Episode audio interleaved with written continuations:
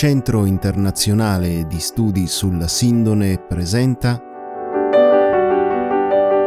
La Sindone da ascoltare. Antologia parlata di testi di argomento sindonico.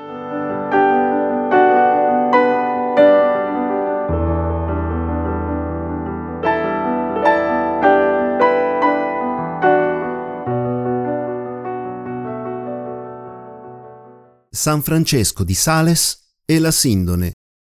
A 400 anni dalla morte riviviamo l'intensa devozione del grande santo per il telo torinese. A guidarci alcuni brani scelti tratti da un articolo del sacerdote salesiano e scrittore Arnaldo Pedrini e una lettera del santo stesso a Giovanna di Chantal, sua figlia spirituale.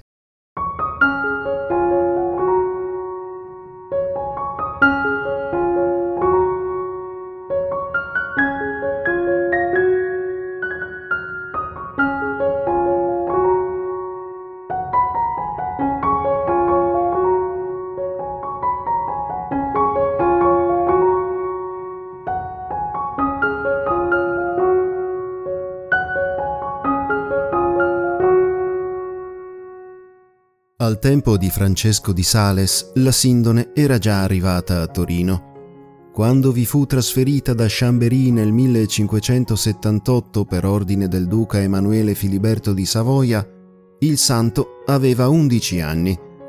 Da allora le Saint-Suaire sarà una delle devozioni più care al grande vescovo. Un fatto provvidenziale era accaduto nel 1567 in luglio il lenzuolo della Passione veniva trasferito ad Annecy, la città natale del santo, per una ostensione. Quel giorno dunque tutta la Savoia si era riversata ad Annecy nella chiesa di Notre-Dame de Lys, dove due cardinali assistiti da parecchi vescovi spiegarono il lungo telo sindonico per mostrarlo al popolo.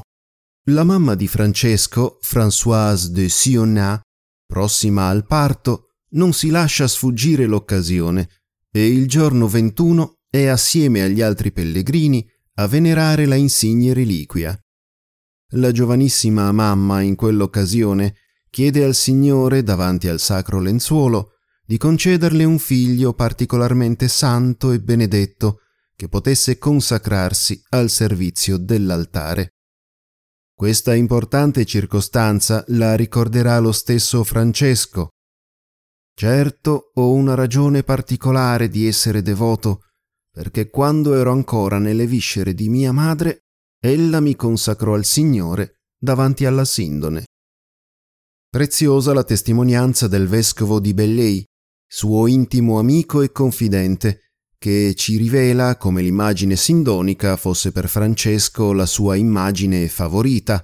Egli ne possedeva quasi una collezione, in ricamo, in pittura, in miniatura, a olio, a legno, in scultura, in rilievo, in intaglio, e le aveva distribuite un po' dovunque, in camera, in cappella, addirittura sopra il suo inginocchiatoio, nel suo studio, in sala, nella sua galleria di quadri, ovunque, insomma.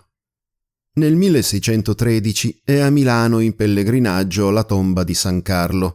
Sulla via del ritorno volle far visita alla Sindone in ostensione a Torino e ripercorrere lo stesso itinerario già compiuto dal Borromeo l'anno della traslazione della reliquia da Chambéry.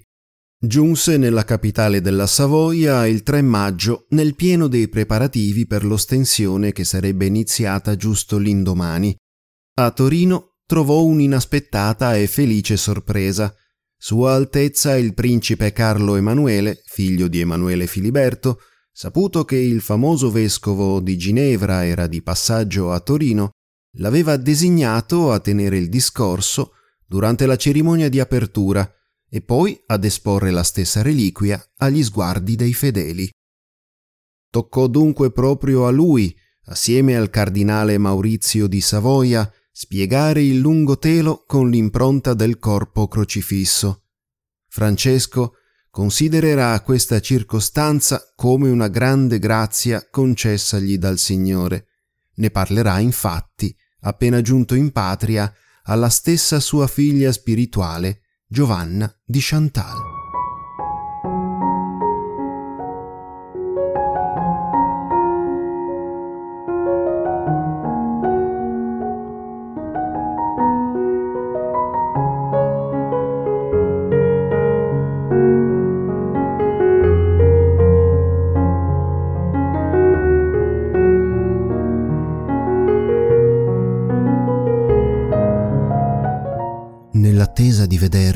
Mia carissima madre, la mia anima saluta la vostra con mille e mille auguri, che Dio la riempia tutta della vita e morte del suo figlio, nostro Signore. Un anno fa, circa a quest'ora, ero a Torino e mostrando la sindone in mezzo a una così grande folla, molte gocce di sudore che cadevano dal mio viso si raccolsero proprio dentro la sindone.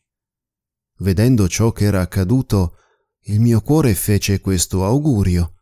Piaccia a voi, Salvatore della mia vita, mischiare i miei indegni sudori con i vostri, intingere il mio sangue, la mia vita, i miei affetti, nei meriti del vostro sacro umore.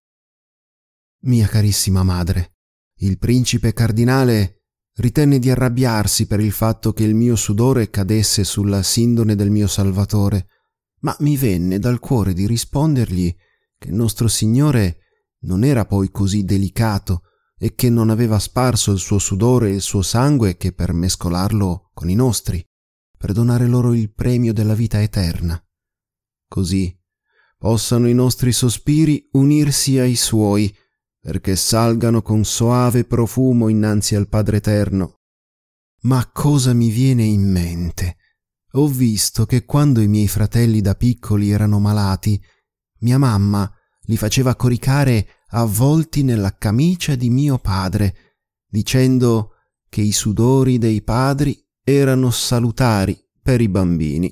Oh, che il nostro cuore si corichi in questa santa giornata nel sudario del nostro Divin Padre, avvolto nei suoi sudori e nel suo sangue, e che lì dentro sia, come la morte stessa di questo Divino Salvatore, sepolto nel sepolcro di una immutabile decisione di dimorare sempre morto in se stesso, fino a quando non risusciti nella gloria eterna.